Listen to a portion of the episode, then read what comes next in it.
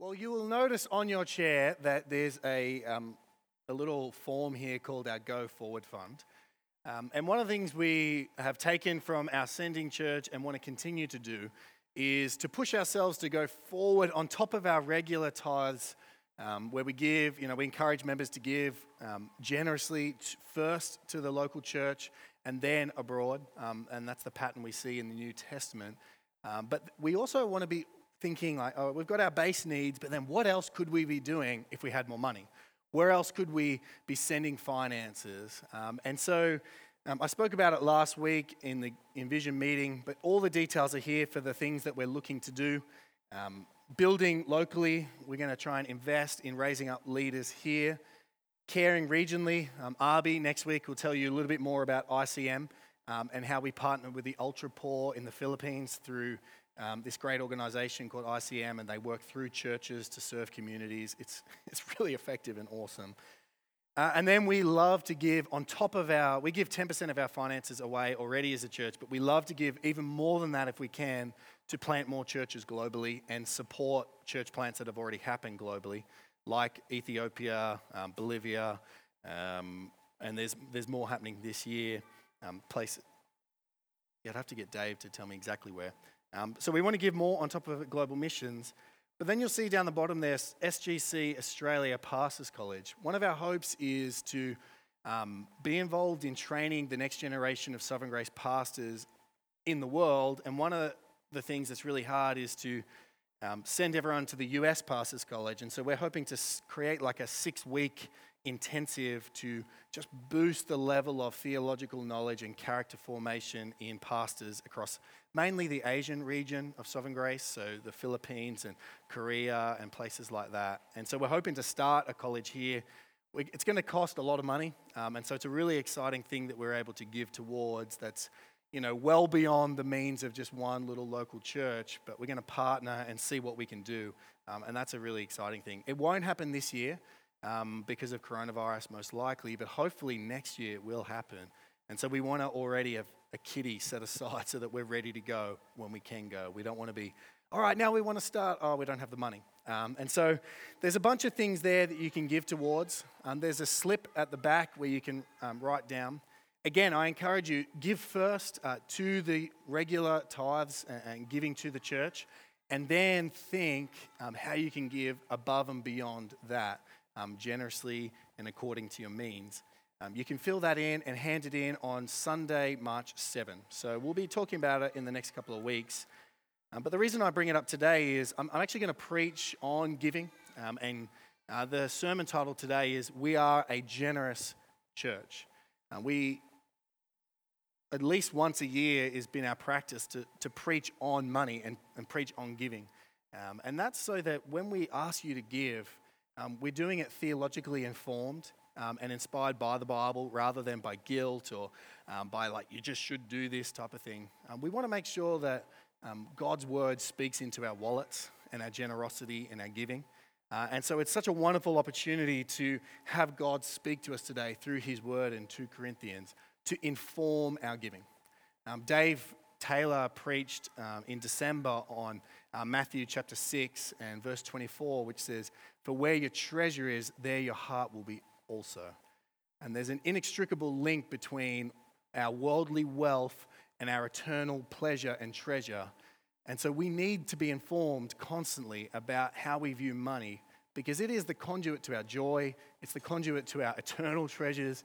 Uh, and so it wouldn't, I wouldn't be a good pastor if I shied away from this topic even though it can be awkward because obviously I derive my income from your generosity um, and the generosity of this church. But I want to press on it, uh, not because I want more money uh, or the church wants more money, but actually because it's about our hearts.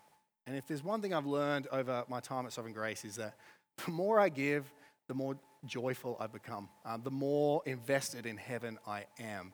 Uh, and I actually want, I want your hearts to be stirred up in Christ and to be stirred up for God's kingdom and therefore I want to teach on giving today. So, a title We are a generous church. And we're going to be in 2 Corinthians chapter 8 and 9 um, in various places today. Um, it forms as one kind of thought unit for the Apostle Paul as he reaches out um, to this you know, 10 year old congregation in Achaia, um, a wealthy but mainly pagan um, group of Christians that Paul has a very up and down relationship with. Uh, but in his letters, we get a lot of incredible teaching on um, the, the life of a church. And so we're going to be jumping around 2 Corinthians chapter 8 and 9 mainly today. There's so much I could say about giving. Uh, there's so much we could talk about. There's some really good books by Andy, um, Randy Alcorn there. Um, a book called The Treasure Principle, which looks really at the, the, the doctrine of stewardship. And then another book called something about God's money. Um, but it's basically just like every verse and everything you want to know about the doctrine of giving and generosity all in one little small book. I read it this week. It's really good. I highly recommend it. So if you if you need more than what I can give you today, I direct you to the book stall. 2 Corinthians chapter 8, verses 1 through 9 to begin. We want you to know, brothers, about the grace of God that has been given among the churches of Macedonia. For in a severe test of affliction, their abundance of joy and their extreme poverty have overflowed in a wealth of generosity on their part. For they gave according to their means, as I can testify, and beyond their means of their own accord, begging us earnestly for the favor of taking part in the relief of the saints. And this, not as we expected, but they gave themselves first to the Lord, and then by the will of God to us. Accordingly, we urge Titus that he, as he had started, so he should complete among you this act of grace. But as you excel in everything, in faith, in speech, in knowledge, in all earnestness, and in our love for you, see that you excel in this act of grace also. I say this not as a command, but to prove by the earnestness of others that your love is also genuine. For you know the grace of our Lord Jesus Christ, that though he was rich, yet for your sake he became poor, so that you, by his poverty, might become rich. Let's pray. Our Father in heaven, we pray and ask that you would bless the preaching of your word today. In Jesus' name, amen. I want to ask you a question to begin this morning. Are you generous? Are you generous? Is that how people would describe you as a generous person? Are you generous. I mean, I love meeting generous people. I love generous people. How good are generous people? But are you, am I a generous person? About a month or two ago, I was um, out, I think I was taking out the bins, and as usual, I get into a conversation with my neighbor, and uh, he's an awesome older, older guy. He's a great guy, um, and he can talk boy, he can talk. If you get into conversation with my neighbor, there goes 45 minutes. He's very generous with his words, uh, he has lots of them. Uh, but we got on to talking about money and um, kind of you know, how he invests and things like that. And uh, he's been a shrewd investor over his life. He's a Christian man. Um, and he's, he's done some like wise, worldly wise ways of kind of making wealth and using wealth. And he was telling me that um, he, he's with a kind of private brokerage firm where you have to have a significant amount of wealth to get in, and then he pays this broker to kind of do the trades, and, and they have this philosophy about how they do it, etc. And then he's kind of like, yeah, and I mean, last year we made 300K, and, um, and I was like, what? and, just on top of his normal salary and his normal living expenses, the, the investing that he's made, he already owns his property and everything like that, he made an extra 300 $1,000 net return on investment, 21% return on investment. And I was like, wow, that's amazing. Uh, my first thought was, take my money. Like, I will give my money to you, and you will get me such returns, and everything will be all good. And then um, I, was, I was like, I was expressing amazement, and he was like, yeah. And um, so we made 300K, which is really good.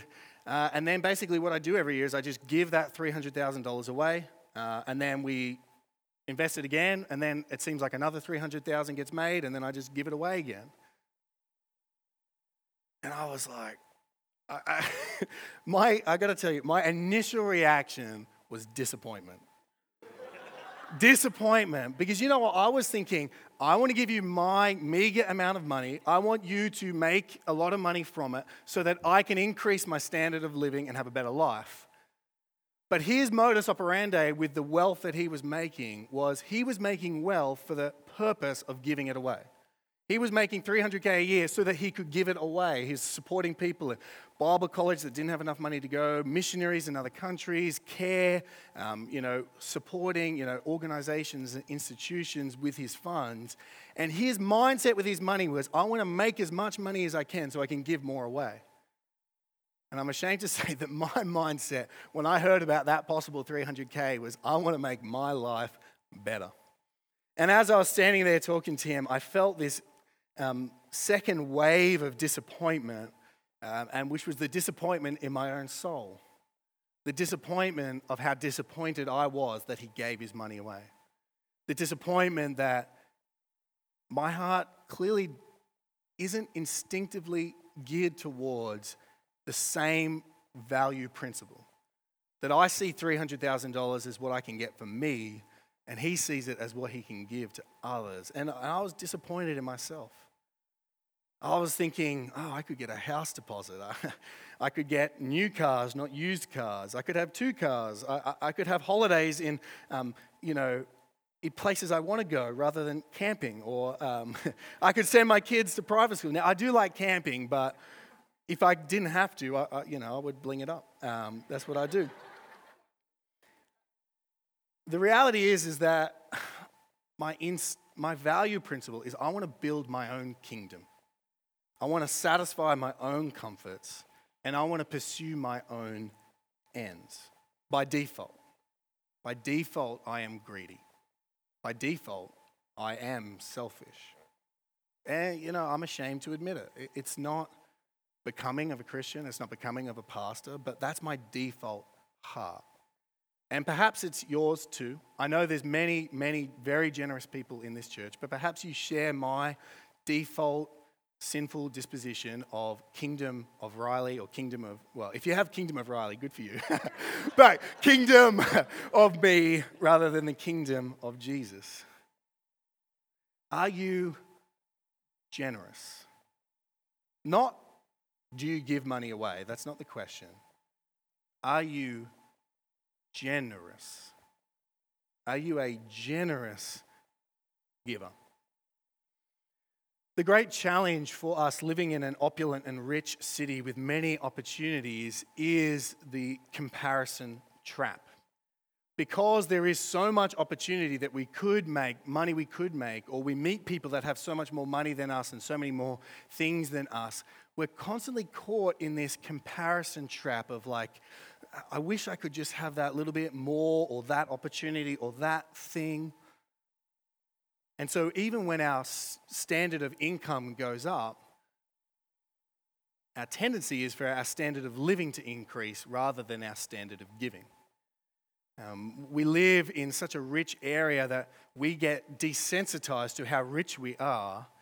And so we just progressively, and I've noticed this in my own life, just include more luxuries and comforts that I would have thought no, no, no, that's, that's, that's not right. We don't have the money for that. But as, as my income increases, the luxuries and comforts increase.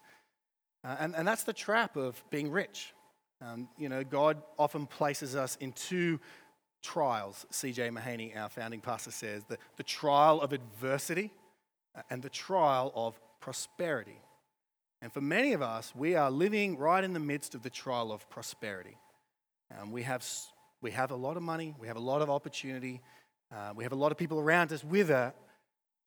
And that leaves us in a position of trial where we are placed sort of on the field and we've got to make a decision about where we're going to run with the ball. The ball is our finances, where are we going to go with it? But God, in His grace, has better for us.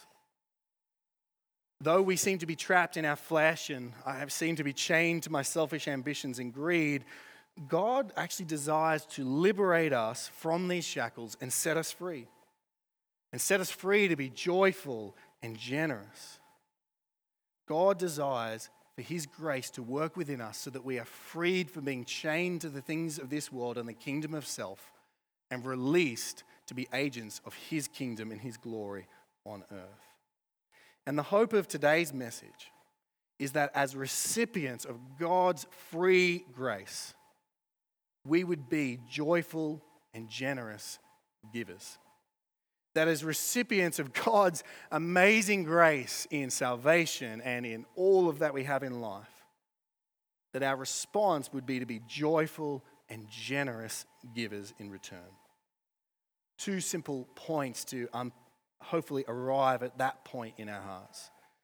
Number one, the motivation for generous giving. And number two, the practice of generous giving. And I want us to see this one truth that grace motivates and makes possible generosity. Grace motivates and makes possible generosity. Point number one the motivation for generous giving. There are many different ways you can motivate people to part with their hard earned money. Um, you see it all the time on TV ads. It's the, um, the harrowing picture of a starving child. It's the urgent appeal that if you don't give right now, um, someone's going to die. Um, it's the, the guilt laden kind of shame tactics that are very powerful and work, um, at least temporarily. Other motivations we can give uh, are to use law, this sense of like, you should give, and this is how much you should give to be a good person. If you don't, you're a bad person. This is just duty. Do it. Uh, we can use pride. I mean, a lot of those kind of appeal funds use pride and kind of this self esteem motive for giving. We, we, like to feel good about ourselves, and so when we give money away, we, we feel good. And so it actually, we can use one's own ego to help them part with their money. And you see it, like, why else would they put down the bottom of a charity appeal?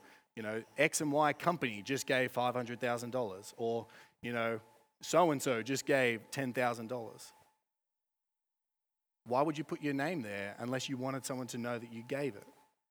And it's a powerful thing. Like, that can help you because if you've already got enough money, then you start to look for things elsewhere. And so you can get a little bit of self esteem by being a giving person. We like to feel good about ourselves.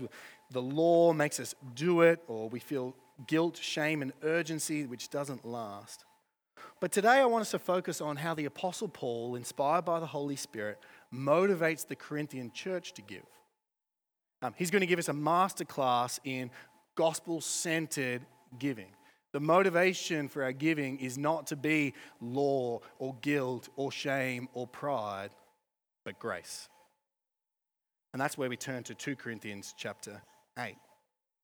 And when we get to 2 Corinthians 8, we're entering the story of this Corinthian church. Um, the Apostle Paul had preached the gospel there, they'd become Christians.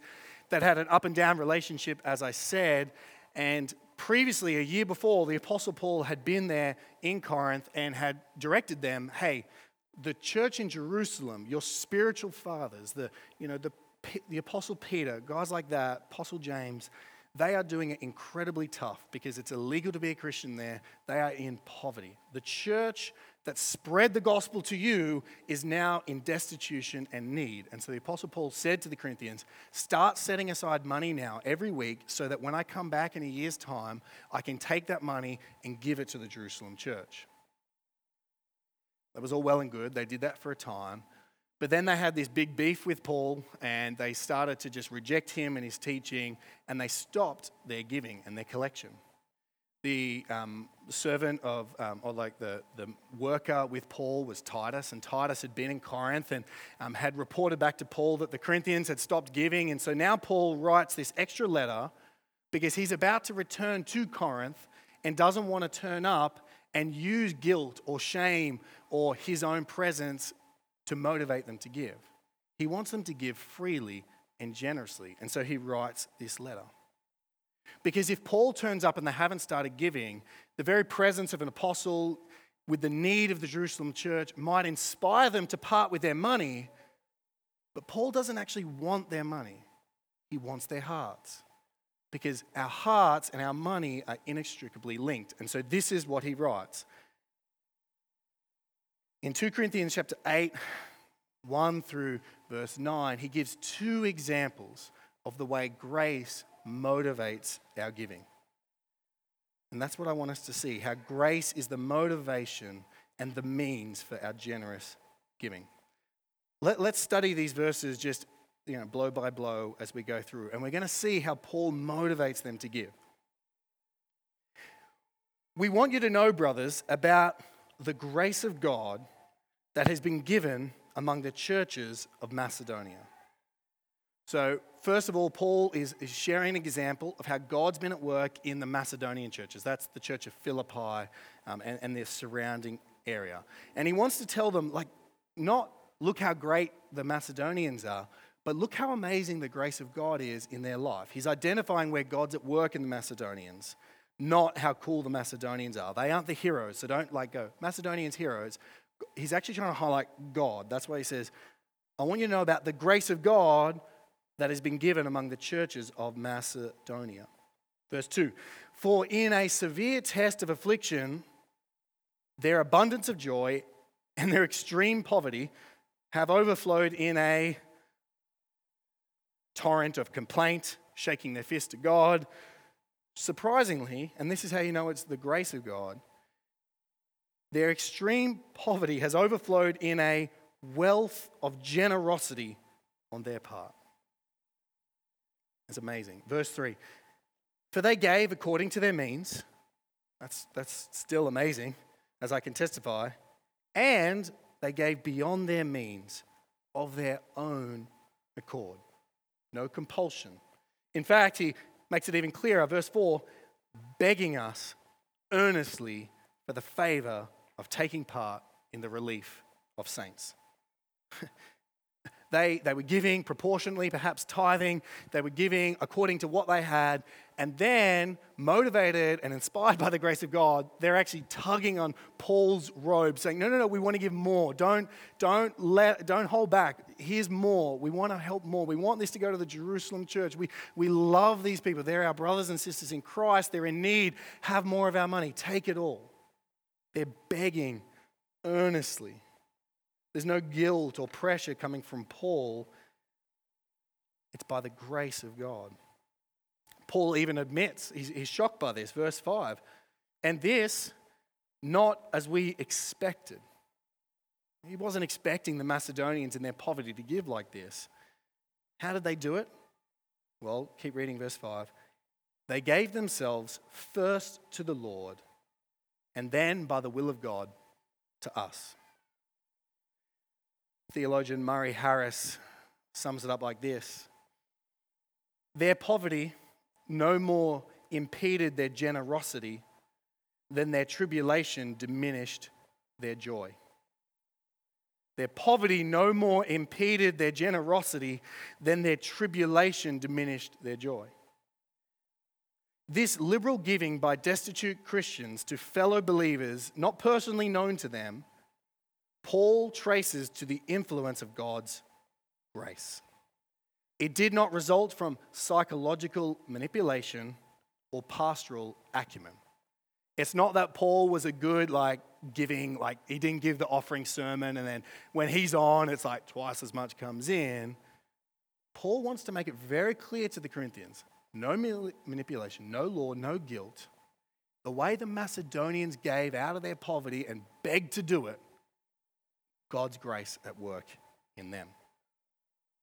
And so Paul then moves toward applying this to the Corinthians in verse 6.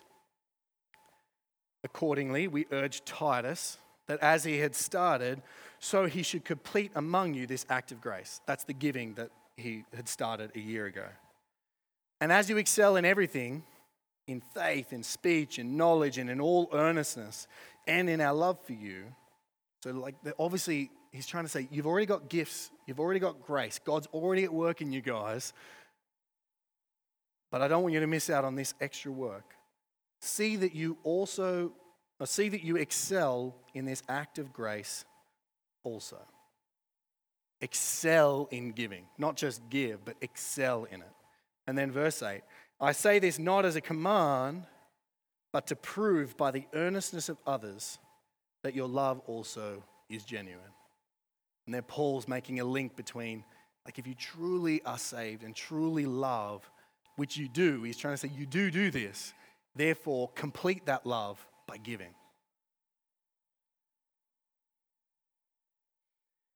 So that's the kind of the first example, the, the Macedonians, fellow believers, poverty, yet give.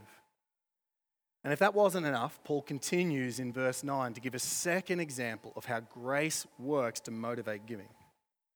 Verse 9 For you know the grace of our Lord Jesus Christ, that though he was rich, yet for your sake he became poor, so that you, by his poverty, might become rich.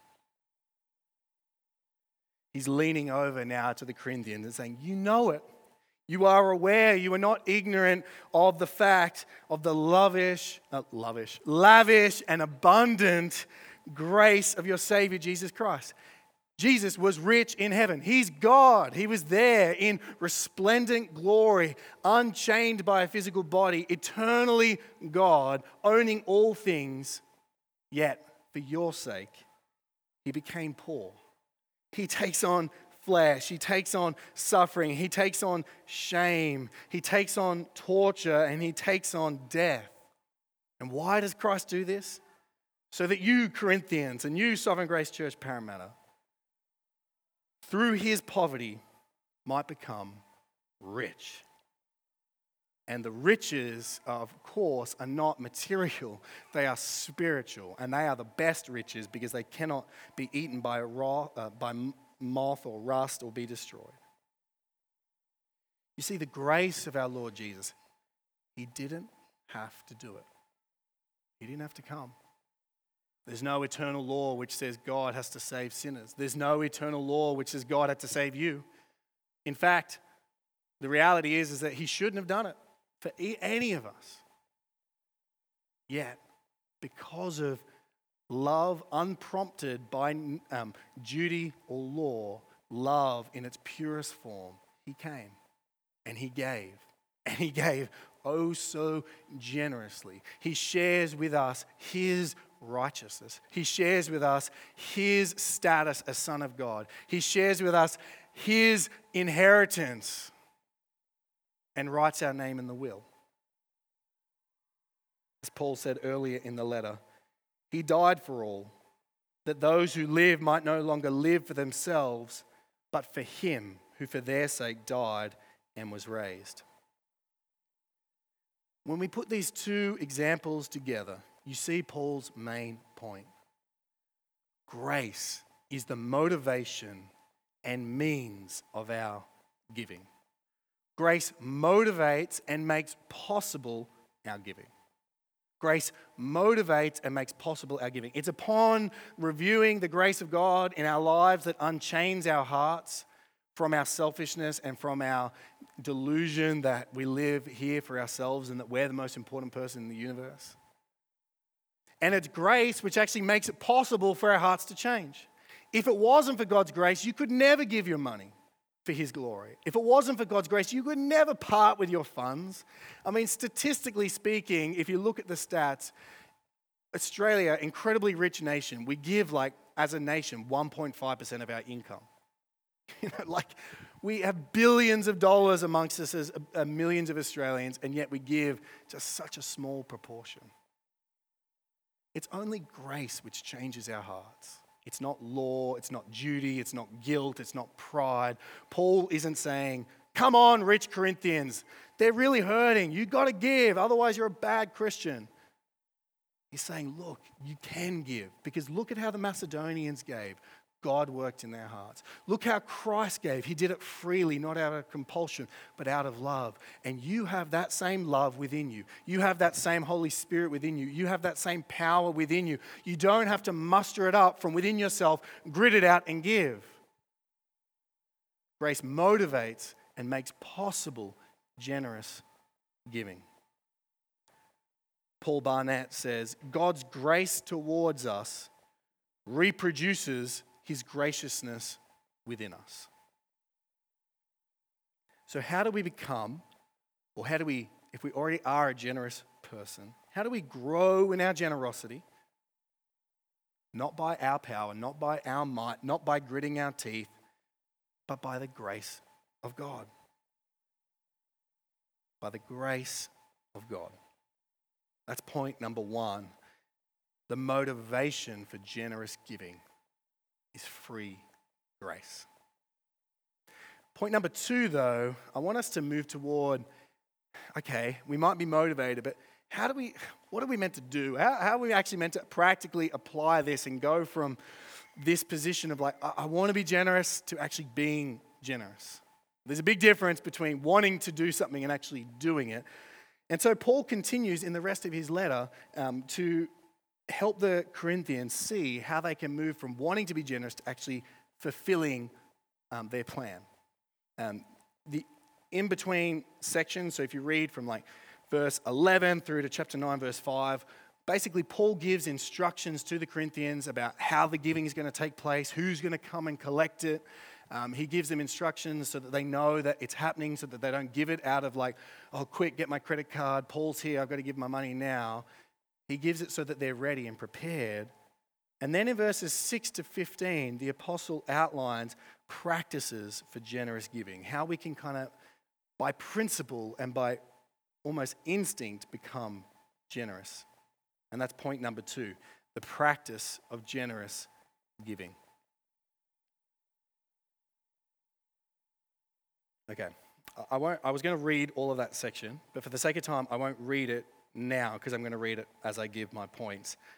I think in this section of 2 Corinthians 8 to 9, there's kind of five practices at least that the Apostle Paul encourages to help us become generous. Practice number one give freely and not under compulsion. Look at chapter 9, verse 6 and 7. The Apostle says, the point is this, guys, come on. Whoever sows sparingly will also reap sparingly, um, will also reap sparingly, and whoever sows bountifully will also reap bountifully. Each one must give as he's decided in his heart, not reluctantly or under compulsion, for God loves a cheerful giver. Now, Paul, in this moment, he could say, this is the exact percentage you need to give. He could tell them this is the exact amount you need to give. Or he could say, look, we need roughly a thousand drachmas to relieve. If everyone just gave three drachmas each, that would make the total up and, and break it down. He doesn't do that. In fact, the New Testament doesn't treat our giving like that. The Old Testament said we're to tithe, and I, I, agree, tithing is actually the easiest way to help kickstart your generosity. It's like training wheels. Um, but Paul doesn't give a number. He doesn't say what you have to do. He says, give freely, give willingly, give joyfully. Because that's the type, the type of giving that actually glorifies God. Free offerings. We get to participate in doing something that God loves. God loves, it says, cheerful givers. You can only be a cheerful giver by His grace. And if you're not a cheerful giver, pray, ask. I need to pray this all the time Lord, help me to give and then to give cheerfully, to give it with joy, knowing, oh, this is going on ahead. This is being like, this is treasure in heaven, A, and relief for the saints, B. This is being used for your kingdom going ahead. So we give, number one, freely, not under compulsion.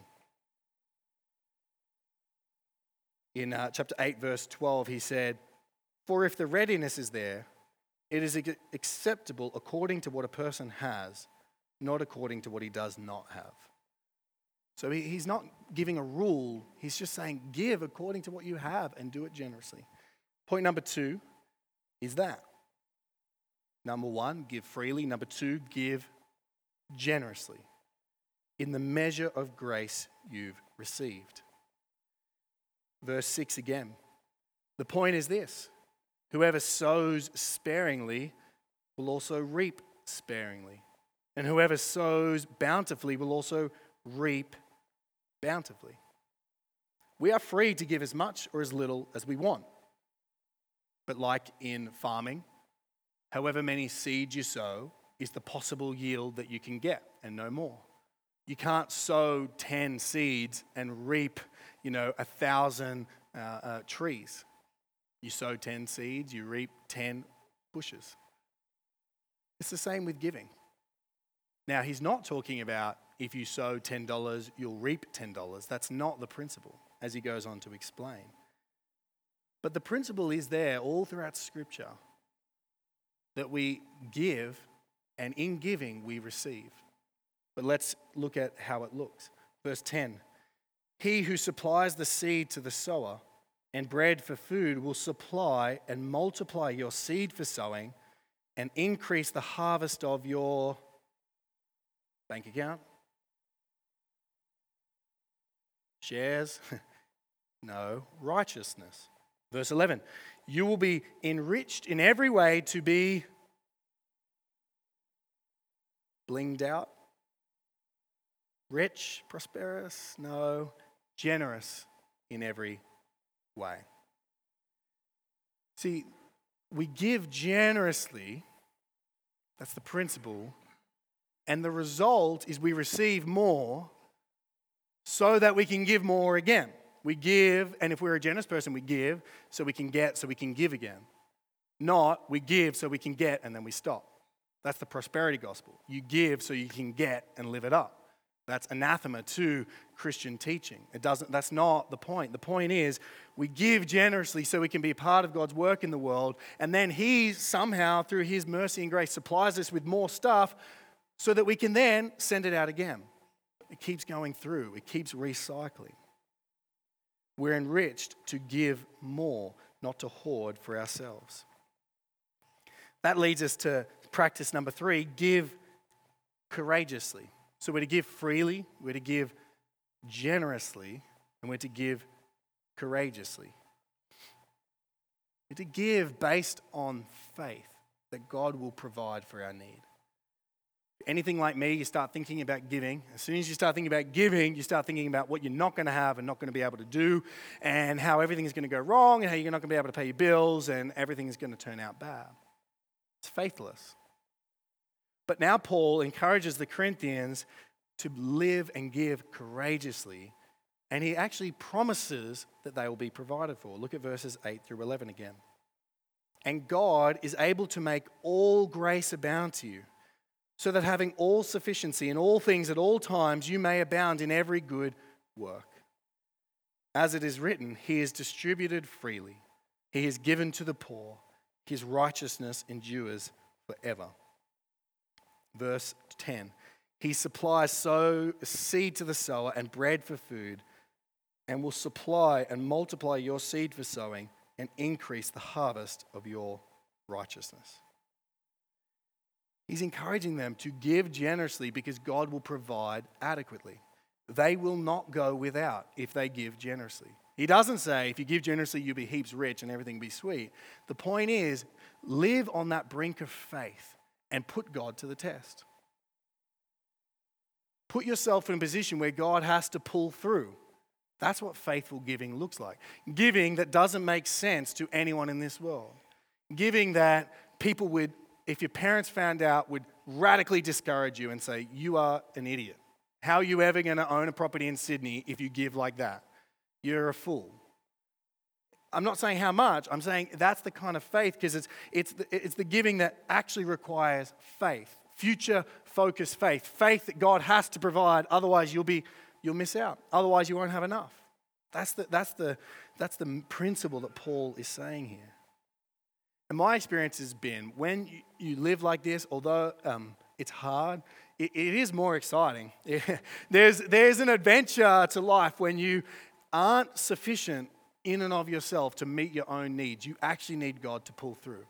Uh, and there's been various times, like before we went to Pastors College and we were about to fly out, I called Centrelink just to let them know that we weren't going to be in Australia, so they should stop sending us payments. And they said, That's fine. Um, you'll get it for six more weeks, even when you're in America. I said, That's fine. Um, we'll take it. But then they said, Oh, let me just, oh, hey, uh, we just found out we owe you $8,000 okay, we'll take it. Uh, and that money enabled us to, to live and, and provide for our needs while we're in America. There's just so many times in my life where I've experienced this living beyond our means, giving beyond what we should, and experiencing God providing so that we can stay in the game and keep giving. And so Paul is spurring the Corinthians on don't live based on what you have, live based on what he has. Give courageously and in faith and watch the Lord provide. And then as He gives and entrusts you with more and more, give more and more of it away. Number four, give to God. Give to God. It can be tempting to kind of be needs based in giving or cause based in giving or to kind of look at the go forward fund and go, I like those things, therefore I'll give. Or I like this church, therefore I'll give. Or I like this person, therefore I'll give. But Paul commends the Macedonians in chapter 8, verse 5, that they gave themselves first to the Lord and then by the will of God to us. Our giving, first and foremost, is worship. It's not first and foremost supplying needs or meeting budgets. Our giving is worship, it's an offering to the Lord. It's, it's us saying, I love you. Here's my money. Take my life and let it be consecrated all for thee. And so, church, may I encourage you give yourself first to God. Wholly, every part of your life, every nook and cranny of your financial life, and every part of your life, give yourself first to God, and then you'll actually be freed to give to others because you realize that you don't own it. It's not yours, it's not ours. We, we don't own any money. That leads us to point number five, which is give as stewards. Give as a good steward. How much easier is it to be generous with someone else's money? you know, when you like get the company credit card and you got to buy lunch for everyone, or you get given someone else's funds and you're like, hey, just can you get this? And you're like, all right, we'll get this and we'll get this and we'll get this. Anyone want a drink? Yeah, on, yeah, whoop, whoop, whoop. And we give, and it's, it's easy to do that. But the reality is, is that every dollar we have and every share we own and every, you know, debt we owe to the bank and everything like that, all of it is the Lord's. It's all been, it's all God's. He gives it to us. We're stewards, we're managers of God's resources here on earth. Everything that we have in our life has the Lord's over it. None of it is the Springs or the Burnett's or the Yaps. It's the Lord's. And so when we see ourselves as stewards, then we can be generous to give away because, well, it's not mine in the first place, it's God's. So who needs something? Because I'm, I'm tapping into God's bank account. Like if you had a credit card which had a limitless spend and you could spend whatever you want, you'd just give away all the time. You'd help people all the time. But that's what, that's what Paul's saying. He's saying we are tapped into God's resources. We're stewards of it. So therefore, we need to be a part of stewarding it well. And that's why his argument is, therefore, we ought to give to the church in Jerusalem because they're God's people too, and they're without, and you've got heaps. So let's be a part of giving there. And his, his, his principle is not reckless spending, but wise stewardship. Which is why he says in chapter 8, verse 12 to 15 if the readiness is there, it is acceptable according to what a person has, not according to what he does not have. For I do not mean that others should be eased and you burdened, but that as a matter of fairness, your abundance at the present time should supply their need, so that their abundance may supply your need, that there may be fairness. As it is written, whoever gathered much had nothing left over, and whoever gathered little had no lack. Radical, generous me, um, giving, but within our means, within and stretching our means. Now, often we think we have a higher means, uh, a need than we actually do. And part of the practice in becoming generous, I've been learning as I've been studying, is actually setting my standard of living lower than it needs to be, lower than it could be, so that I'm freed up with more means to supply it with other people. But we're still meant to give as good stewards, wisely to reputable churches and organizations, not just to throw money away. That's not good stewardship. And so, if you are incredibly short on income, Paul is not hounding you and saying, give it all away right now, write it all down on the go forward fund. That's not the point. The point is give to the Lord, give freely, give generously, give wisely, and the Lord will make it all work. He'll supply what everyone needs. But the challenge is for us who have more than we need is to actually humbly submit ourselves to wise counsel from friends. And actually, it could even be good practice for some of us to say, all right, let's meet up and talk about our budgets and pull out all of our income and our expenses and go, do you think I'm living above or below my means? Do you think I'm giving generously or not generously? And it's not like a pride thing, it's actually a, a wisdom thing. Because we're all stewarding, some of us hundreds of thousands of dollars, some of us you know, more, some of us less. I don't know if we're good enough to do that on our own. We need each other's insight. So, Paul is encouraging the churches to be good stewards of their finances. The good news is, is that Paul reports in Romans chapter 15 that the Corinthians did give, uh, that he came and that God's grace worked amongst them. He reports to the Romans for Macedonia and Achaia have been pleased, they gave freely and generously and eagerly, have been pleased to make some contribution for the poor among the saints at Jerusalem. For they were pleased to do it, and indeed they owe it to them. For if the Gentiles have come to share in the spiritual blessings, they ought also to be of service to them in the material blessings. God's grace was at work in the Corinthians. It changed their hearts, and they, they went from holding back their giving to actually giving. And they got to participate. And this is the joy and the opportunity of giving. They got to participate in feeding sons and daughters of God, in supplying clothing and footwear and basic utensils for sons and daughters of God blood bought saints. That's what they got to do. By giving, they got to be a part of God's kingdom going forward, supplying the needs of their brothers and sisters who they'll share eternity with. And that's the opportunity of giving. We get to be a part of that. I mean, when we give to the Go Forward Fund, we helped plant a church in Addis Ababa, Ethiopia. We're helping plant churches in Liberia, Africa, in the Philippines. We're, we're a part of feeding people that we'll never get to meet. We're part of kingdom work happening in uh, uh, Parramatta and in Australia and beyond by generously giving. That's what we get to do. That's, and, and once we become freed from our selfishness and my selfishness, we get to have the joy of like, I'm a part of that. How, how blessed am I? I get to tap God's credit card into that account and just send the funds over there. So, friends, may I encourage you go forward in your giving and go forward in generosity. Are you a generous person? Does that mark who you are? Does that mark who I am? Well, friends, I want to leave you with the words of the Apostle Paul about Christ. And may it motivate and make possible generous giving. Verse 9 of chapter 8.